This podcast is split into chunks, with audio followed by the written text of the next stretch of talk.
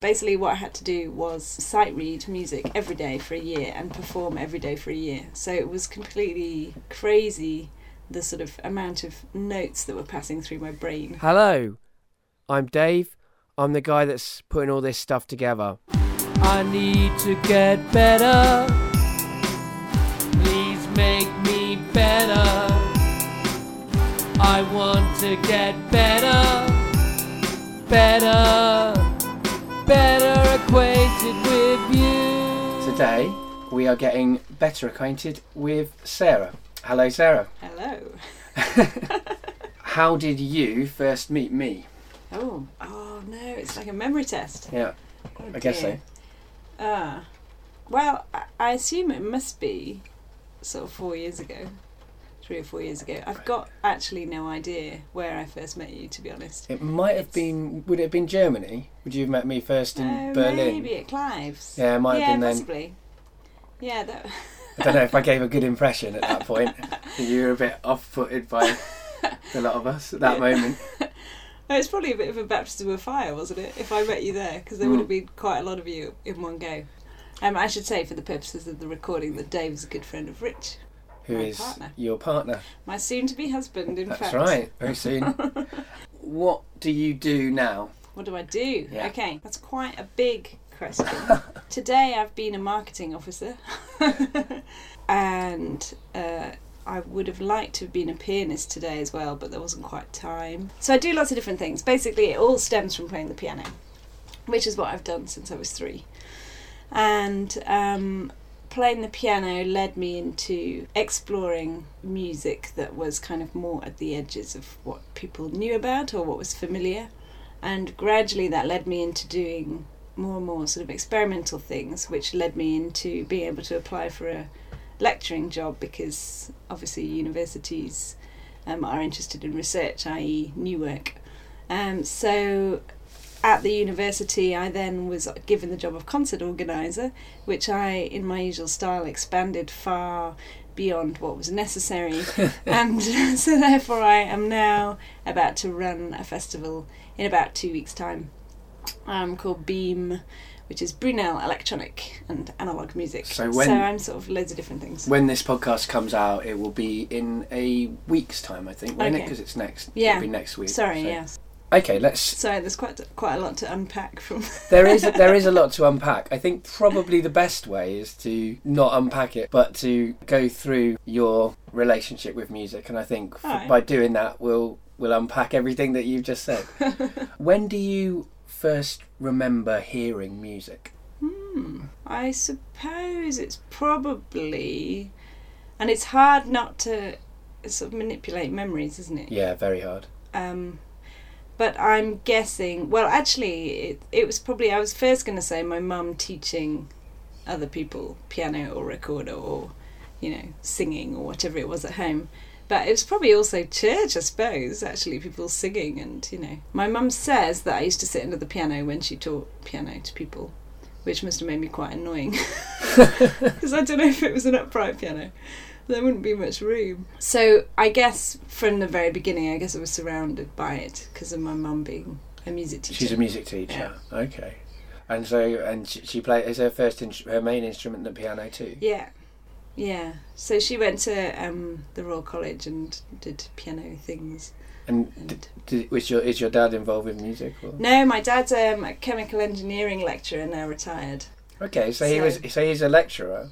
So you kind of ended up Yeah. doing both of their. so kind of yeah, thing. there's definitely the kind of education thing, but there's also um, what I really enjoy now, which is this balance between music and sort of science or yeah. um, engineering. Was playing music a thing that you chose to do? Very good question, and not at first, not until I was about 21, Right, actually, in okay. reality. Um, I mean, of course, I enjoyed it and did, in a sense, choose to be committed to it. You know, I mean, because I was sent off to music school when I was like 14, I was sort of practicing four hours a day, you know, on the piano. Which is kind of a strange thing to be doing at that age. when you think about four hours a day, it's quite a long time. Wow, yeah. Yeah. Um, but actually, I think it was when I left university. I mean, quite clearly, I sat down and thought, "Hang on, I haven't actually really chosen this. I've just sort of done it, and it's kind of chosen me in some ways, you know, because I've obviously got some sort of talent for it and enjoyed it, and you know, been in the right context for it, and all the rest of it. But I did have a very clear sense that I hadn't kind of made a definite decision for myself, so I actually just gave up completely.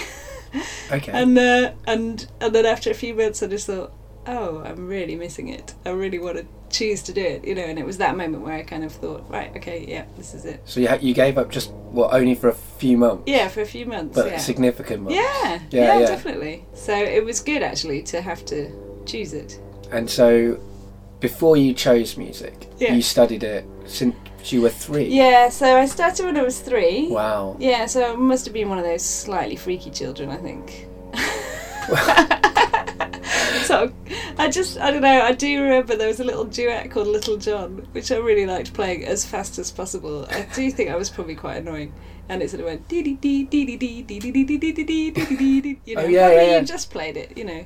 Ba ba ba da da da you know, but of course I had to play it as fast as was possible.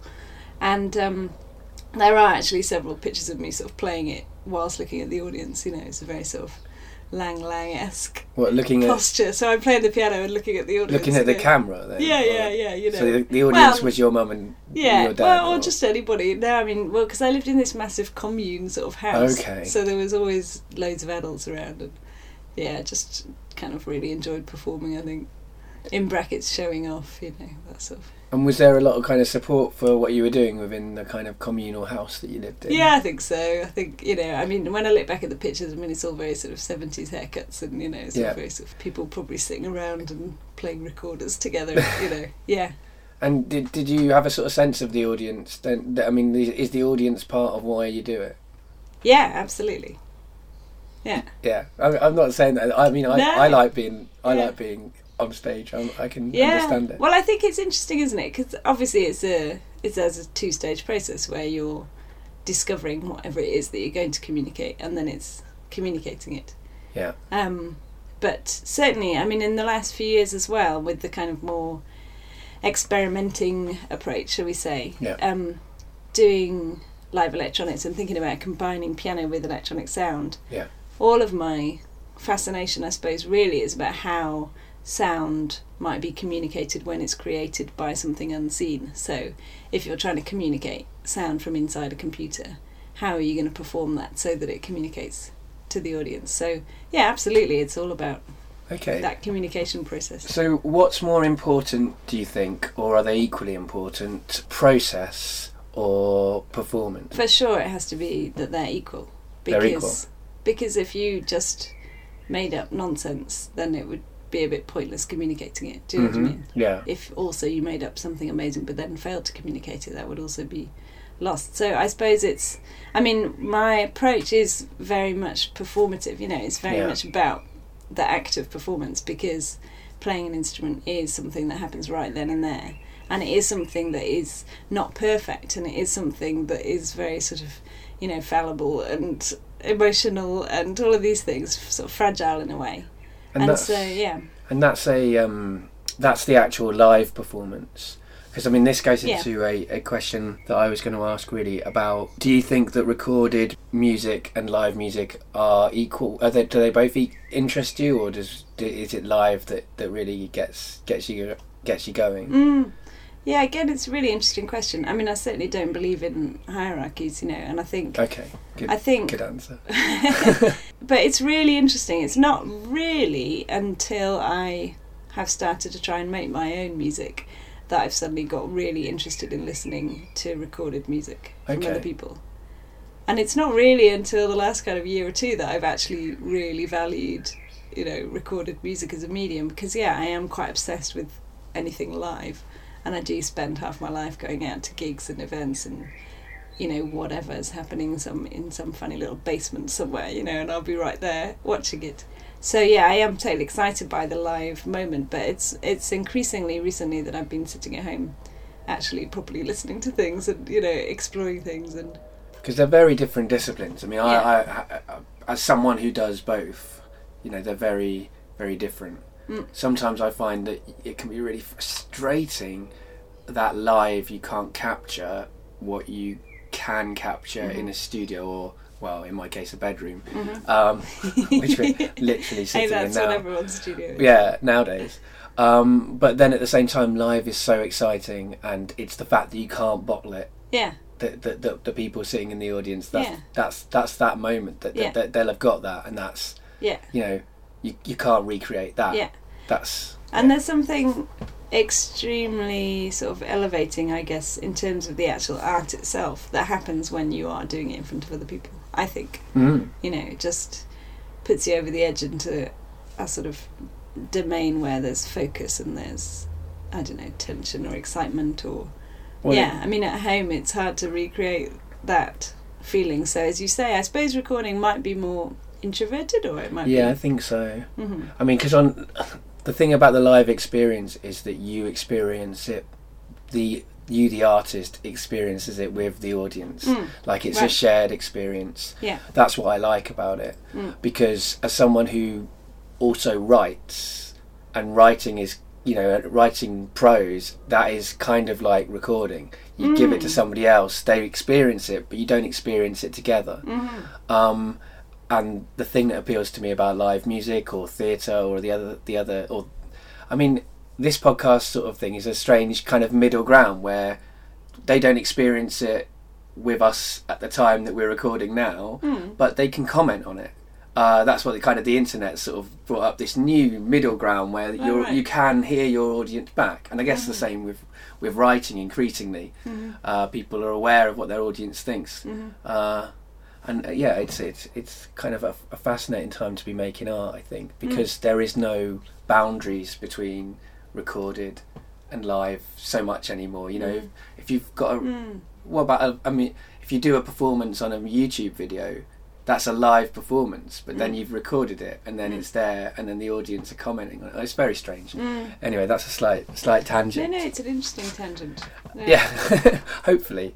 I'll, I'll I'll work that out later. When I hear it back. Some people are quite precious, aren't they, and don't want something to be recorded so that it did only exist in that moment for that audience in that place.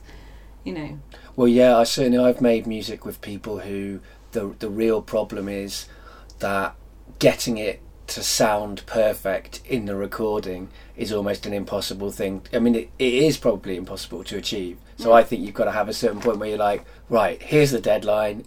What's done is done, and that's like a live performance. And, Yeah. and so that's my kind of instinct: Yeah, is that yeah, yeah. recorded work should be treated like live work, Yeah, and you've yeah. got a deadline, and you, you fail or you succeed in that one release. The release is the same as the performance.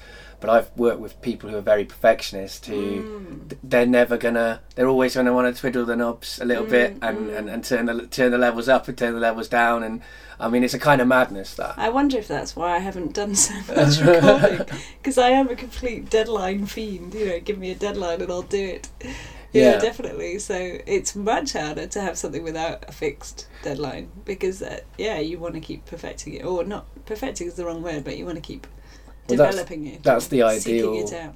I mean that's, that's the ideal of getting a record de- deal because then the artist can't sit around in their bedroom twiddling their knobs anymore they have to just Right, go right. right it's got to be done by this date Yeah. people are paying money and they need to see a return and whilst I have quite a negative relationship to the commerce side of art I do uh-huh. appreciate how it can make people work and Yeah. get better work out there and, But also you know, the commerce great. side, I suppose, is you know it does all of the things that it does well. You know, like Mm. feed information out, and I mean, Oh, yeah, I and that's what's interesting as well, as you say about the internet. And certainly, I, I, I don't feel so ambivalent about the commerce side of art that I don't want to make money out of my art. God, I would love to do that. you started playing the piano Yeah. when you were three. Yeah, Uh, I can't, so I can't. It's, it? it is. It is. ama- I, I, I don't know if I was. up. I, think. I mean, I was. I'm, I think I was walking by the time I was three. But I mean, I mean, I work with children, you know, who are three, and I'm just imagining the children. Like I do. I sing. I sing songs with three-year-olds, Right, right. and they're not that great, you know. I mean, sometimes you give them a shaker, you get one in a group of, you know, 25 children. One of them will be able to get the time right, the, the, do the ah. rhythm. The rest of them just all over the place. But It's, a nightmare. I watched, I watched my mum though teaching three year olds. I walked in, you know, a few months ago and she was teaching eight three year olds. And she's got all these little matching chairs for them all. They're all like sitting there in a row, looking up at her as if she's the answer to life itself, you know.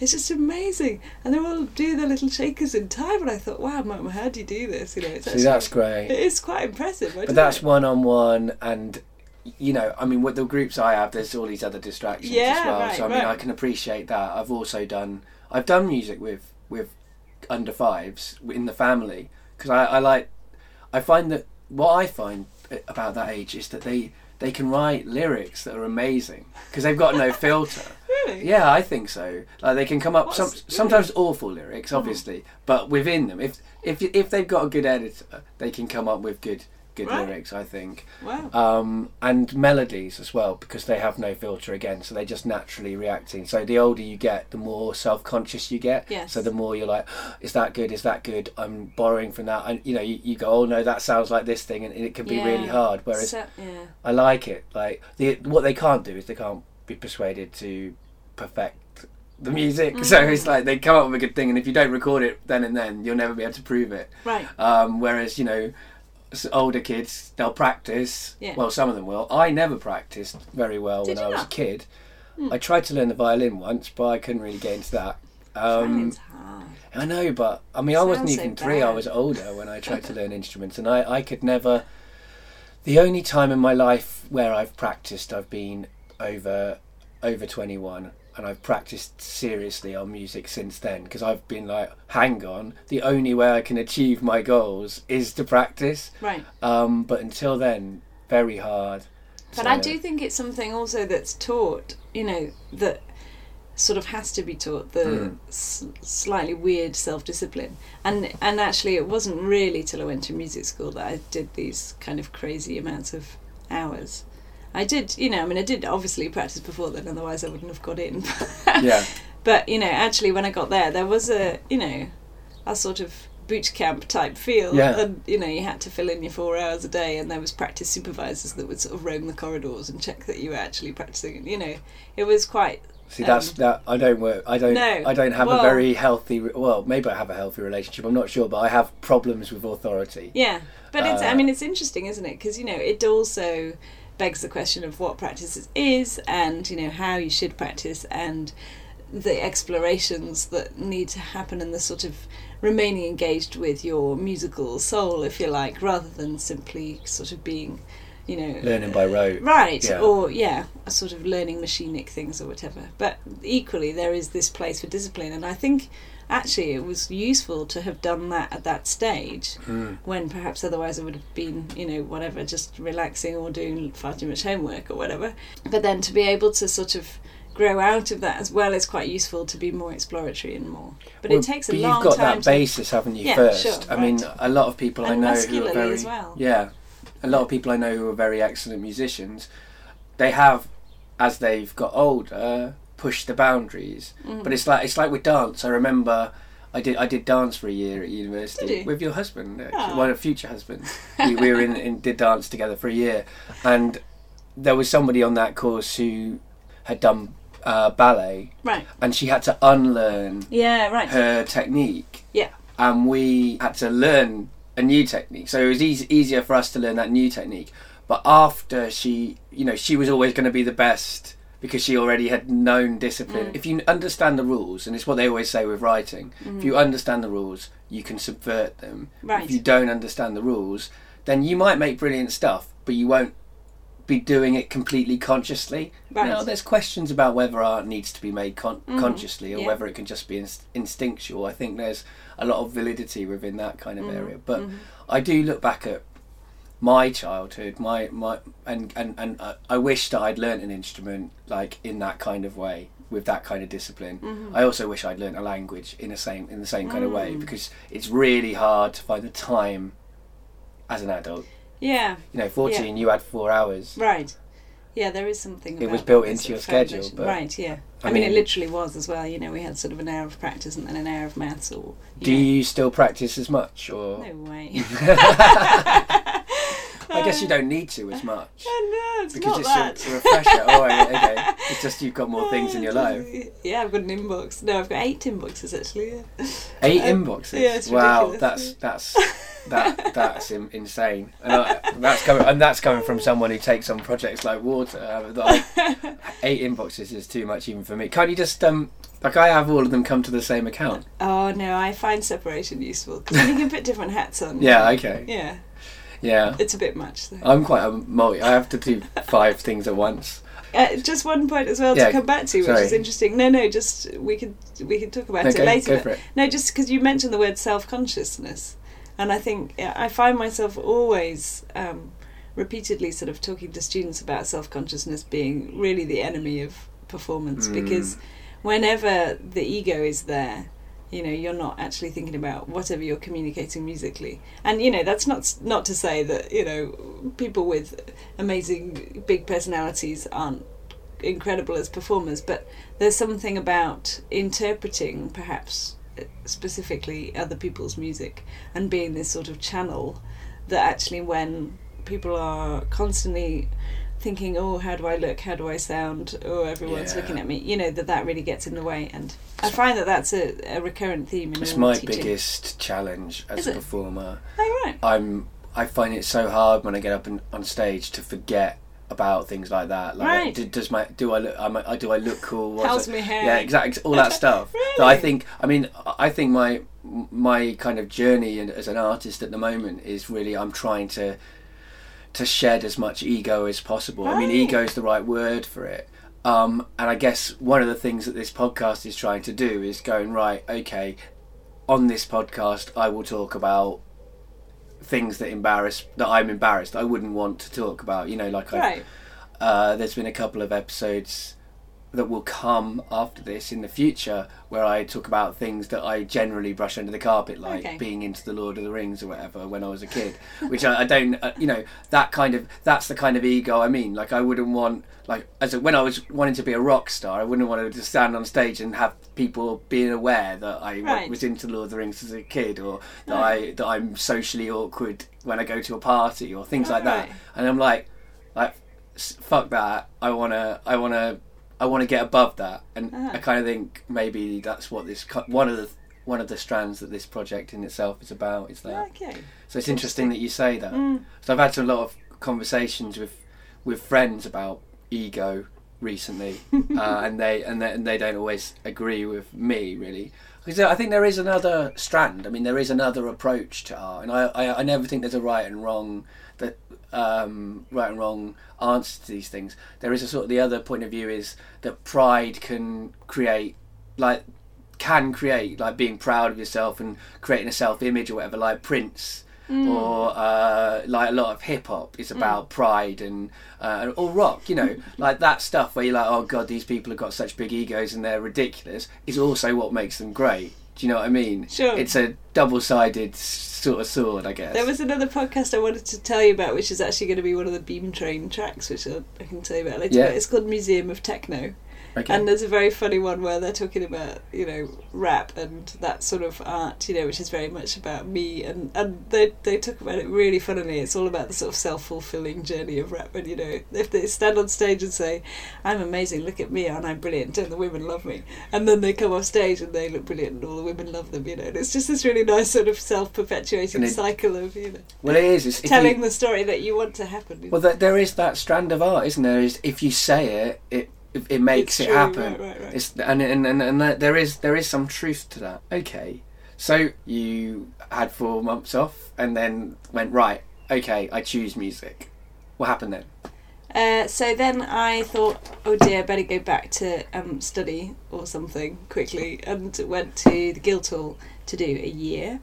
Um, and I basically applied to the accompanist course, which turned out to be a strange thing to do, but actually was quite useful. Basically, what I had to do was um, sight read music every day for a year and perform every day for a year. So it was completely crazy the sort of amount of notes that were passing through my brain and eyes and hands. Wow. Um, but it was really good to a meet lots of people, which I definitely, you know, stay say sadly is still you know one of the ways to sort of get on in the world. But also, it was useful because I met some people who were composing new music, and that's when it all kind of kicked off. So basically, there was a moment when I was in a practice room chatting to one of my friends, and he said, "Oh, I've just had a call to go and play Celeste up at Aldeburgh um, for a piece."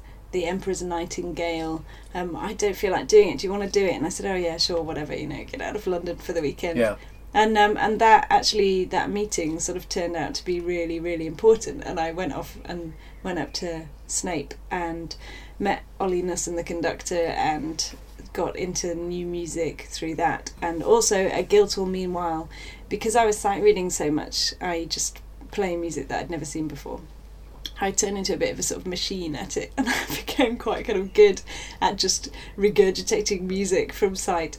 And the composers discovered this and thought ah that's very useful. And so at the same time I was meeting loads of composers and playing their music and getting into being able to give them sort of live feedback you know Yeah. say look this piano part doesn't work. Why don't you try this? Or them to say hey but can't you play it in a different way? And I was really enjoying the challenge of that. So so that year was really important for discovering Yeah. the sort of interest of creating things that were new with people who were alive and in the room and you could talk to and you know Yeah, you, you, can, you can't have a conversation with Beethoven, just doesn't happen you know. yeah, it's not on Skype exactly. Mm. And that's great. And so from there, you sort of became a professional p- pianist. Well, is that what you? Is that what sounds, you are? sounds so nice, isn't it? no, I'm, I mean, it's you know, it's a sort of messy journey, of course, and um, basically, I so I was doing a lot of accompanying, and that kind of little trajectory took me into some of the concert halls that in the classical world people hold to you know on the highest pedestals places like the Wigmore Hall and you know. Um, and I ended up doing those gigs and then sort of thinking oh right what you know what else? What next? And um, actually at, in around 2000 I think it was the I won this competition which is strange actually to think actually a lot of things might have been dependent on that competition considering how actually unhealthy a lot of you know competition Yeah. that sort of side of weird fanatical classical music making you know is. But yeah sure enough it was a competition. And um, there were some really great judges like Rolf Hind pianist. And um, I had to learn lots of music. It's organised by Philip Mead who actually I used to get taken to when I was about 10 my mum bless her did used to take me to some pretty edgy experimental concerts of like Stockhausen and weird stuff Oh, and I'd sort of go oh that's interesting so she obviously planted the seed. She probably regrets it now and wishes that she'd just taken me to see Chopin all the time. Um, so yeah, so there was such a gradual journey of doing more gigs, surviving from piano teaching a lot, um, but then gradually kind of like a seesaw, I suppose, gradually shifting into more gigs. I made a, a decision very early on that I wouldn't play. This sounds really weird, but I wouldn't play to earn money. So I basically decided really early on that if I was playing, that it would be playing what I was passionate about, what I was into, and then I would try and earn money the rest of the Mm. time, sort of thing. So I kind of divided them straight away, which meant that I did loads of gigs for free of weird, obscure modern music that you know not many people were coming to. But I decided that was my thing. So you were teaching to make money. So I was teaching to make money, and, and, you then were playing for free. yeah, and then basically just like a big, very slow seesaw, it kind of tipped, and then eventually I could give up teaching and just do playing, and then Because you weren't playing the gigs to make money, but when people Right. offered you the money, that was fine. yeah, Reasonably enough. Yeah. God. Yeah, I. I'm not. I'm not making these podcasts to make money. But if somebody wants to offer me some money for making them, I am. I'm well I, up for it. I love the idea that somebody would offer me a gig to play some modern music. I go, no, I'm sorry, I don't Nah, do that for money. Oh yeah, yeah. Well, you know, there's some crazy artists really nice around. that, you know, they, they, there are some crazy artists around. Uh, So, and did you work for people at Warp Records? Is that true, Um, or is yeah, that just yeah. something I've heard? no, uh, the Warp Records thing is a collaboration. Um, I can't actually remember which year we met, but possibly 2003, maybe. Um, I ended up, or 2005, I ended up doing a gig with uh, the London Sinfonietta and Warp Records. They did a kind of a tour that was called Warp Works, and the idea was that they would present in a concert music that was kind of classic 20 20th century sort of you know Ligeti, Stockhausen, that sort of music, alongside Warp Records stuff. So the interval was like a sort of mayhem half hour of massively loud videos by Ortega or Mm. Twin or you know whatever it was. And I never knew how to say that. Or, What, Ortega? I never knew. I I've only ever seen it written down. Stick with me, I've no, I never would have said it out loud. But um, and, and, it, and it, it was probably the best gig of my life. Like it was really exciting. So did you I meet got a- to play- Aphex Twin? Uh, no, he, he wasn't actually there. Richard. Richard James. Yeah.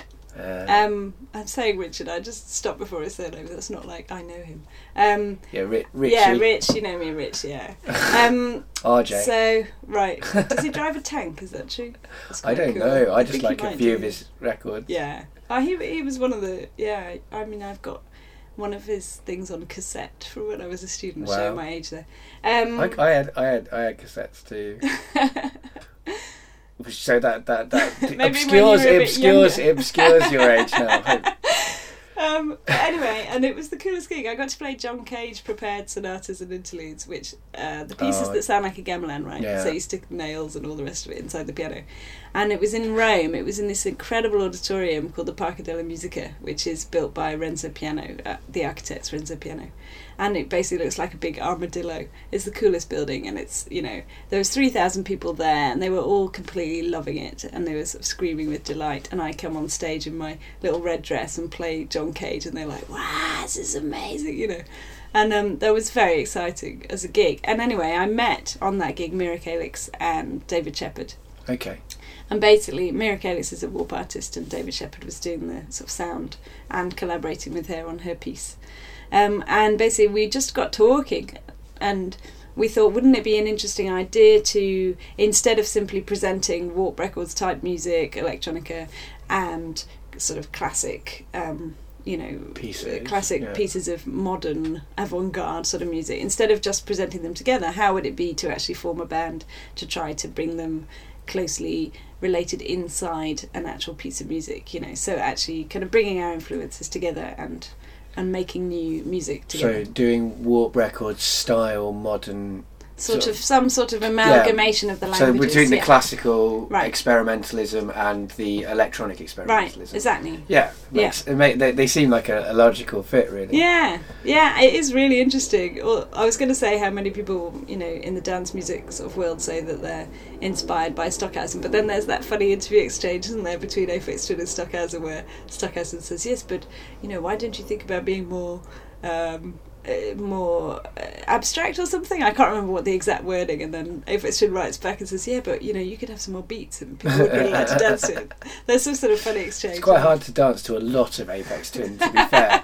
Uh, it's quite some of fun it you watching can. people do it. Though, Yeah, it? well- they sort of look like a twitchy spider. Your future husband is, is, is, is one of the one of the people I know who's pretty good at dancing to uh, Aphex Twin.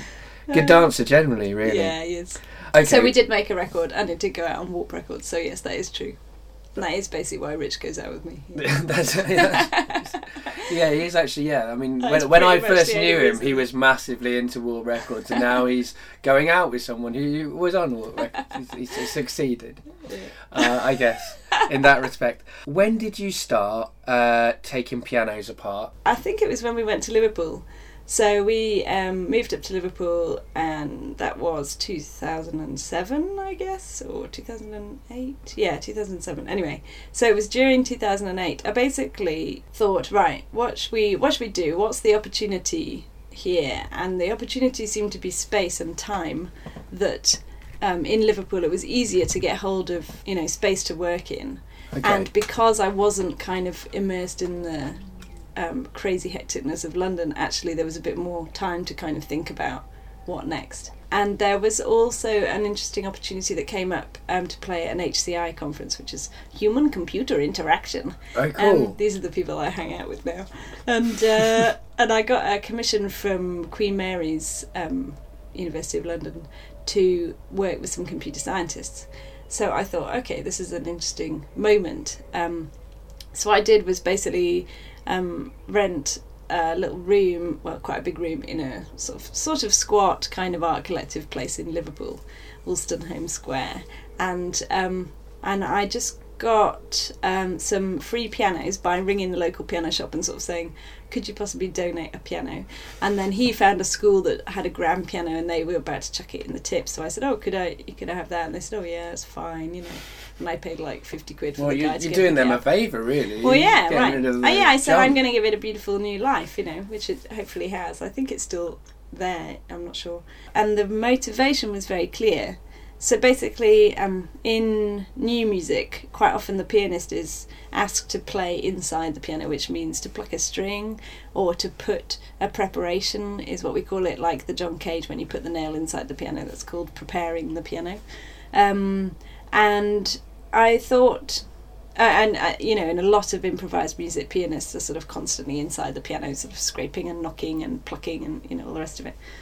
And it's actually my geek fact for you. 1916 was the first piece which was composed with inside piano techniques. So you know, I thought, right, 100 years has nearly gone by. Why don't we? Why don't we think about the shape of the piano in relation to the fact that people are interested in being able to play the inside as well as the outside? Mm.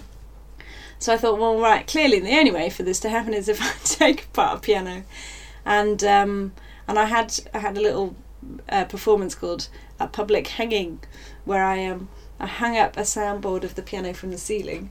And um, sorry, took apart the whole piano. You know, sort of dismantled it, which was very noisy and quite Well, fun. as part of the piece, no, or that was beforehand. before. Okay. And uh, excuse me. Mm. Okay, good. I'm all right now. Um, I had to. Sorry, I just had to sort of sort myself out. That's alright. um, I'll cut that out. Cool, thanks. so in the hanging, we um, we dismantled the piano already, and we hung up the soundboard from the ceiling, and it was just hanging there. The soundboard, for the purposes of anybody that doesn't hang out with pianos all the time, Yeah. is basically sort of the frame and the bit which holds the strings. So Mhm. s- sort of if you wanted to make a harp out of a piano, that bit Yeah. basically. Um, and we hung it up from the ceiling and it just hung there. And I was doing this piano lab, I called it, for maybe three, four weeks. And the piano was just hanging there, and we did different things with it, and we chucked things at it, and we sort of tried.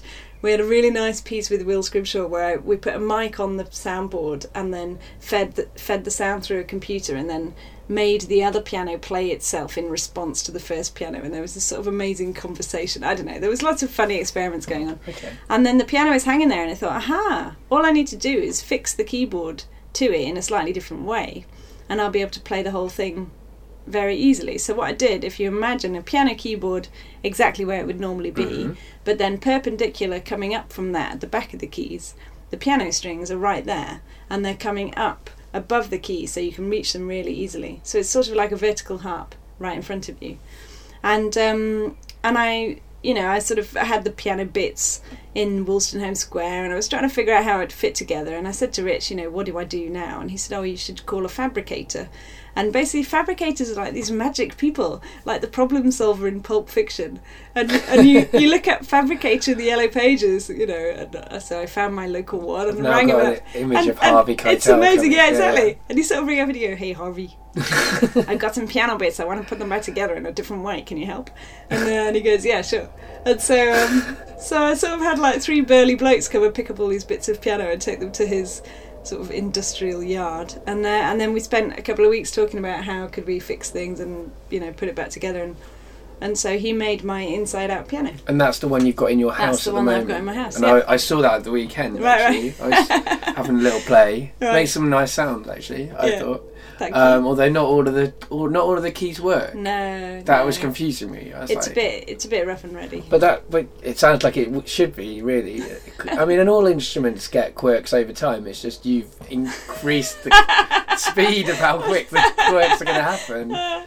Started with People aren't really aware of the fact that uh, a kind of piano has all of these strings and hammers inside them. I mean, Right. they. I, th- I guess people know, but I remember standing in the music room looking at the strings on the piano, like twi- twanging them, and thinking, Right. actually, these sound quite good. And it is both a percussion instrument and a string instrument, isn't Yeah, it? yeah, Is it is it classed as it's both? it's classed as a percussion instrument Is because it? the strike is kind of instant. It's a Wow. hit essentially. Yeah.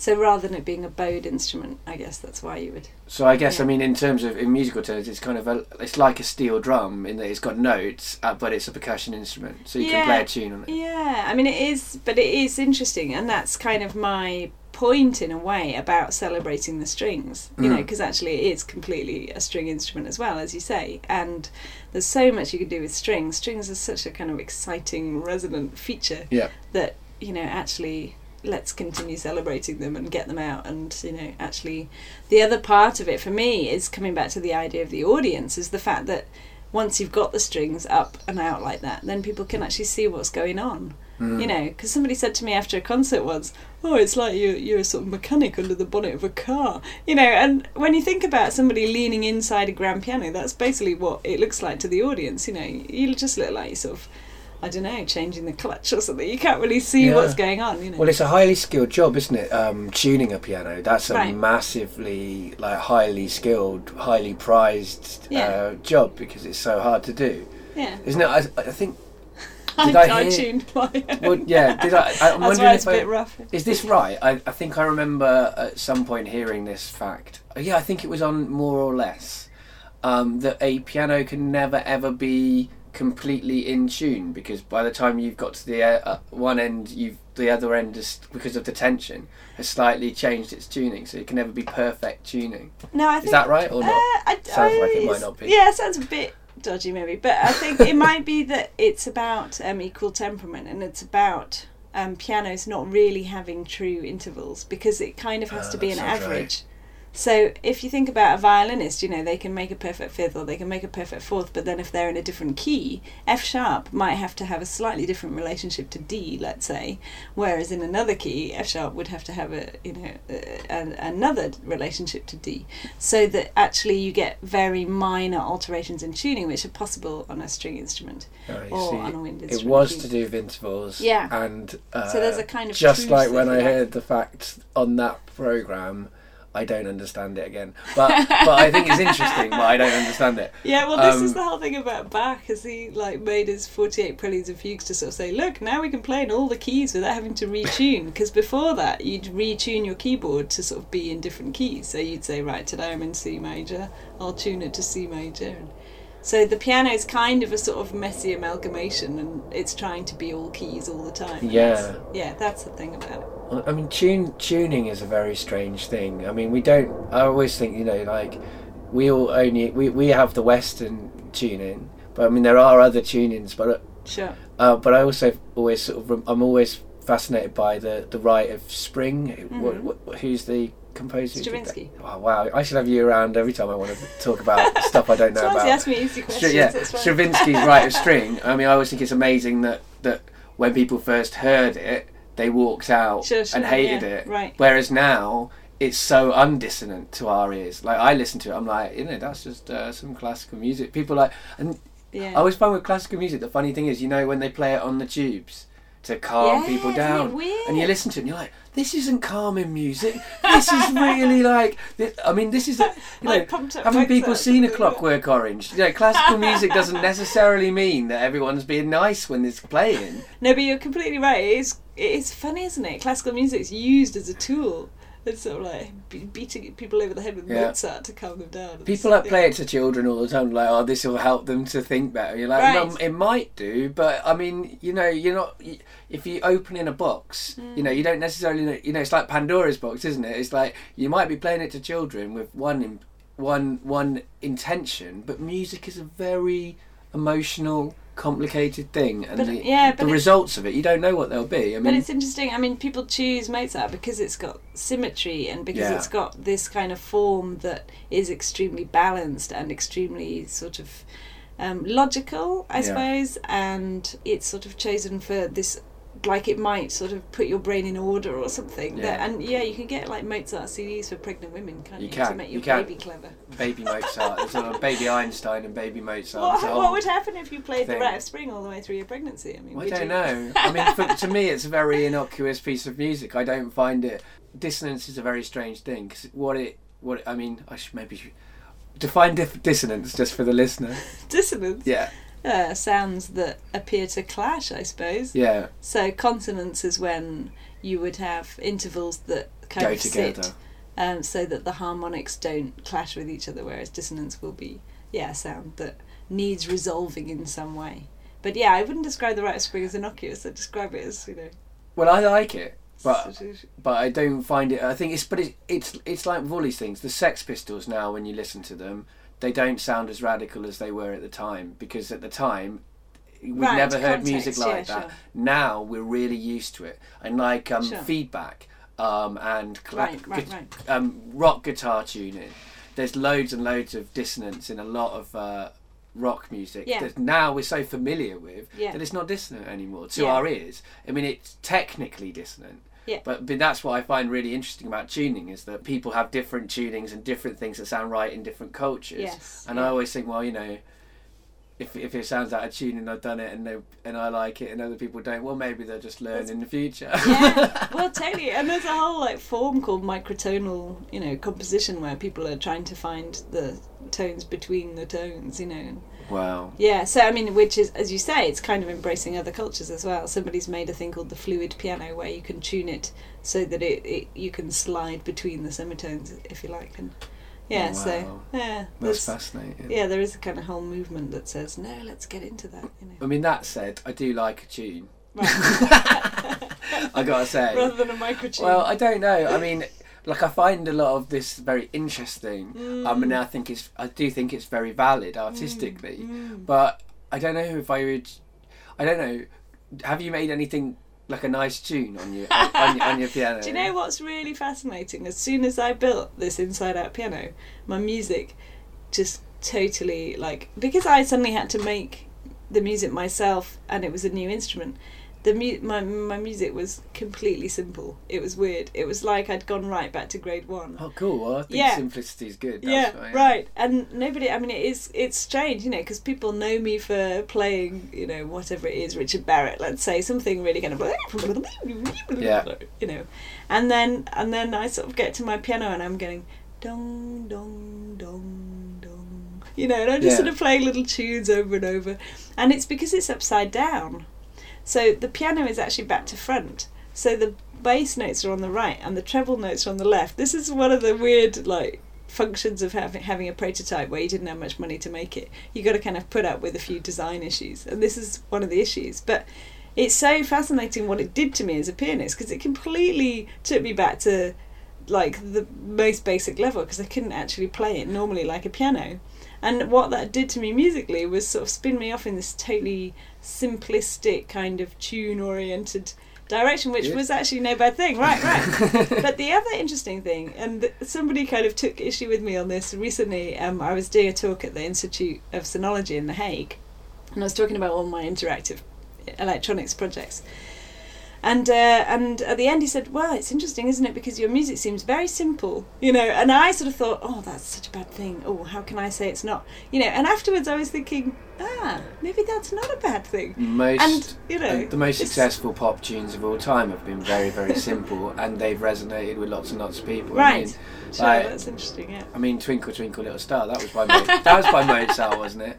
And that and that and that and that that's uh, that's resonated down the ages. Kids still love that that. that and I tune. think I think the other side of this, which is interesting, is a lot of the music that, for example, that I've programmed at Beam, which is very complex, and actually you might not choose to listen to it in your car. Yeah. You know, you might not think, oh, I'll just whack on a, a track of Angry Sparrow, you know, whatever, because you've, you've probably pretty tense within a couple of minutes. yeah, But to see it in a live situation. That's where the value of it suddenly comes back. So it's you know it's music for different true. occasions, isn't think- it? And music for different contexts. And those kind of pieces of music are much more interesting often live. right, And when you have to, you're forced to go through the pain barrier. Do you know what I mean? Well, I think, and, and I don't mean that in a bad way. Sorry. Like a, it, a, a pop song, by its nature, has to capture someone in three minutes, and that's a hard discipline, Uh-huh. right? yeah. But um, a more a longer piece or a more complicated piece Hmm.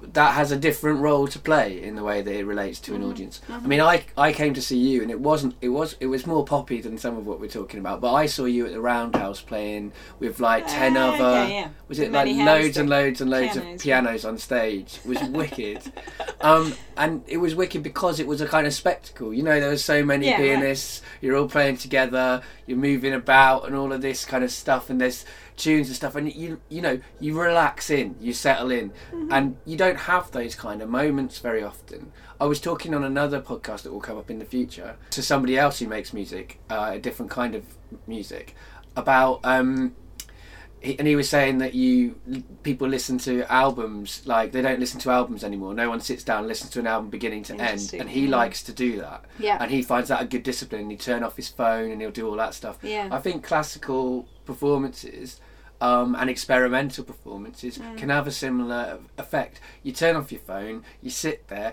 it's awkward for a bit, you're not into it, you don't know what's going on, and then you might suddenly have some kind of interesting mental pathway that happens to you. Right, that there might be some sort of equation of demand and reward, maybe. I don't Yeah, know. I guess that, so. um, that certainly I don't mind something demanding that I sit and listen to it, and maybe that's what I find better about a live situation because it's there's it's not possible to just wander into the kitchen and put the kettle on. That's right. That actually you are sitting there and you are therefore engaged somehow. I mean, You of course, some it. concerts. Right, right, yeah, right. Yeah. Or, or If you go out, then you've missed a bit. right. And that might be the only bit that you would have liked. And that's the other thing. I mean, I don't mean that that in a negative feel at my gigs? No, no, I don't mean that in a negative way. But I think, I mean, I think that's that, that, that if you get people along to these sorts of things and they sat down, then you know they'll have an experience, whether they like it or not. I mean, you know, they might Right. come out of it and hate it, Sure. but it'll still have affected them, Yeah, um, in some way. yeah. Um, I mean, yeah, I mean, I uh, think I'd rather go and see something that I completely hate than sort of sit at home listening to something bland. Know I mean? mediocre, yeah, Right, right. mediocre is the enemy. I But think. it's very hard as an artist to take the moment when you discover that you've divided an audience. Because for us, it was in Geneva, and you can see it on YouTube. It's hilarious. But basically, we totally divided the audience. We were in this festival called Electron, and the the audience that we were with, it was in. They were sort of penned in. You had to get like in there early because Amon Tobin was playing after us, and everybody thought, "Cool, Amon Tobin's going to do like a really sort of kicking set." yeah. let's get in there.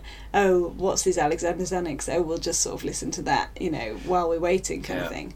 What they didn't know was that Amon Tobin had spent about five hours doing this amazing sound check where he'd really detailedly placed all these sounds in like 17 speakers around the room and he was going to do a really quiet set.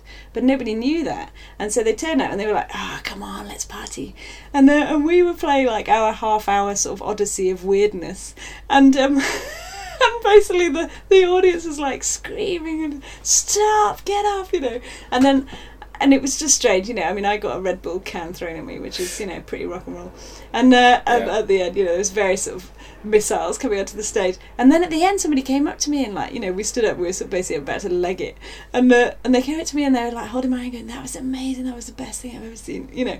And other people were saying sort of similar it. things later, you know. And, Yeah. and there was this kind of real and-. And it was terrifying and hideous. But then I look back on it, and you know, Mi- uh, Mira Calix, who's much more sort of experienced, I guess, at playing big festivals than me, she said, "Oh no, don't worry about it. It's fine." See, I like it when I split the audience. If there's some people who are like, "That's brilliant," that's enough for me. But uh, if everyone hates it, that that can be a bit. It's a bit of a down. I don't know. I've got. Like, it's like we were saying earlier. I need like kind of. Um, Well, everybody. I need people to tell them- me that they love me.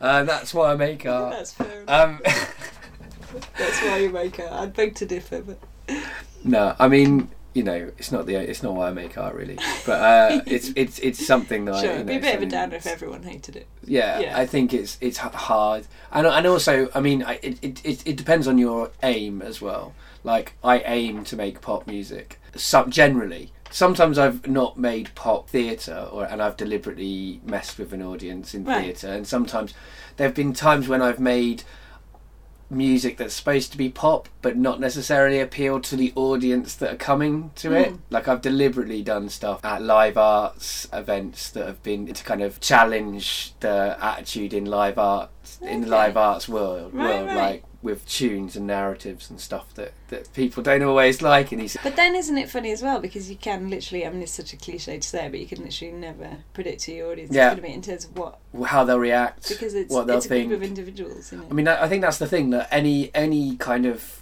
orthodoxy, it's fun to go the other way. Mm. So if everything was really experimental, then you might be like, right, I want to make really unexperimental stuff just to challenge the dominant archetype. But the way it is is what you do is the challenge to the dominant archetype and, and, and actually there isn't as much experimental music as there is music that's trying to be Hmm. pop you know pop music I suppose I would argue that experimental music isn't trying, isn't doesn't set out to you know be experimental or alienate people. It purely just comes from a place where these artists, you know, we feel that this is the music that needs to be expressed somehow. Do you know? What I Yeah, mean? no, no, Like it's not a sort of, it's not like a mission. Well, I mean, But, yeah. that's that. Well, that's an interesting thing. I mean, in terms of music, I think about the audience a lot, but I know a lot of artists Aw. who don't care about the audience at all, Right. and it just is about their personal expression, Which is totally Or- valid. And yeah, absolutely, a hundred percent. I mean, sometimes Yeah. it's better art, and sometimes the audience loves it a lot more than me,